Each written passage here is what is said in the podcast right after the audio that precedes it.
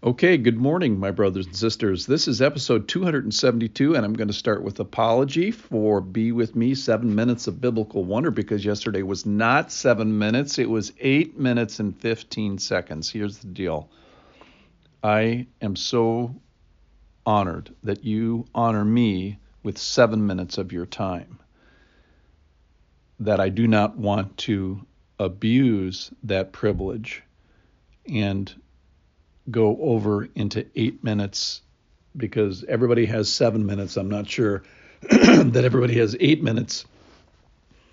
So I apologize from yesterday. I was just so excited about our alien, our fictional endoparasitoid extraterrestrial xenomorphic species with the facehugger seen on of on the face of humanity uh, as illustrated by this woman with a disabled body and a disabled spirit. She had scoliosis, but the it's described that her disability is actually a disabled spirit. So there was a woman who had a disabled spirit for 18 years, and Jesus uh, interjects. I think of uh, the passage we looked at before where Jesus says, Hey, I'm giving you gold, I'm giving you the good stuff, when he turns to the disciples and said in Luke chapter 10, Blessed are the eyes that see what you see, for many prophets and king desired to see what you see and did not see it. And that's what happens in this passage is Jesus gives gold to this woman, and he gives gold to us uh, almost in the future tense. So we see this woman with a physical ailment and a spiritual uh, disabled spirit. And when Jesus saw her, he calls her over and says, Woman, you are freed from your disability. And then he laid hands on her, and immediately she was made straight and she glorified God. Then a guy complains about it. I don't, I don't even want to talk about him. Uh, but when he explains what he just did in verse 16 of Luke chapter 13, verse 16, he says, And ought not this woman, a daughter of Abraham, who's Satan bound for 18 years, that's the alien on your face part, be loosed from this bond on the Sabbath day? So he makes the argument that it's perfectly appropriate to do this on the Sabbath or in any other day. But what we're talking about here is this is the curse. This is the the way that creation kind of wasn't supposed to be. Uh, Genesis chapter 3 talks about the, the curse coming down.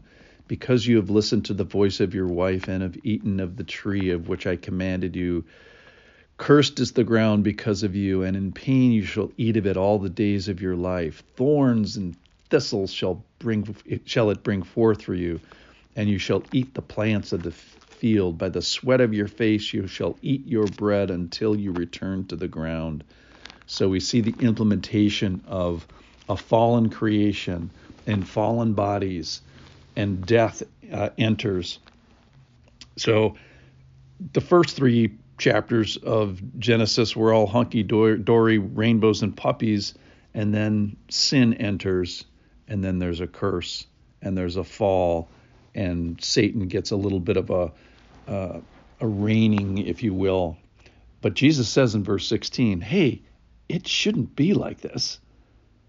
Ought not this woman, whom Satan bound for 18 years, ought not this woman be loosed from this bond on the Sabbath day?"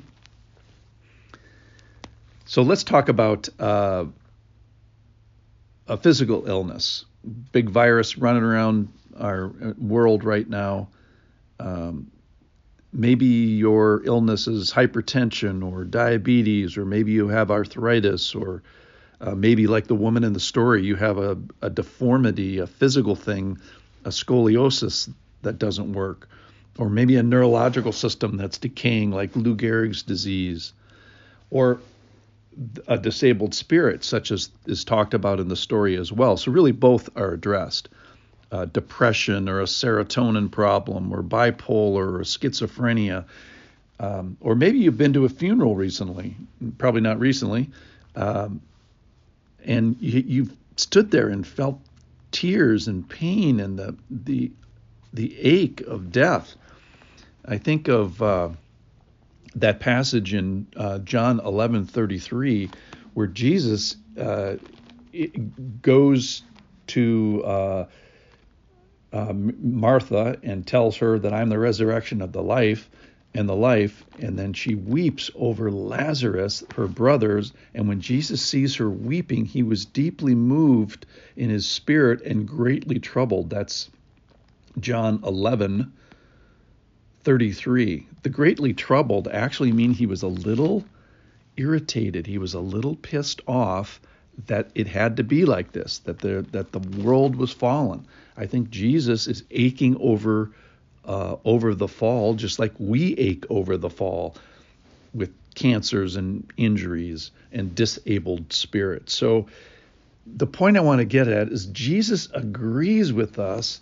He says it shouldn't be like this. If you felt frustration with body or spirit, know this that Jesus has has felt that frustration with body and spirit. And he says in this passage, it shouldn't be like this, and someday it won't be like this. None of us will have aliens attached to our spirits or aliens attached to our our face faces. Jesus demonstrates the power here. He pries the tentacles off just instantly with his laying on his hands and and the words that he speaks. So I want to point us towards the day as we conclude here on time, by the way, that the Lord is going to loose us from the bonds of,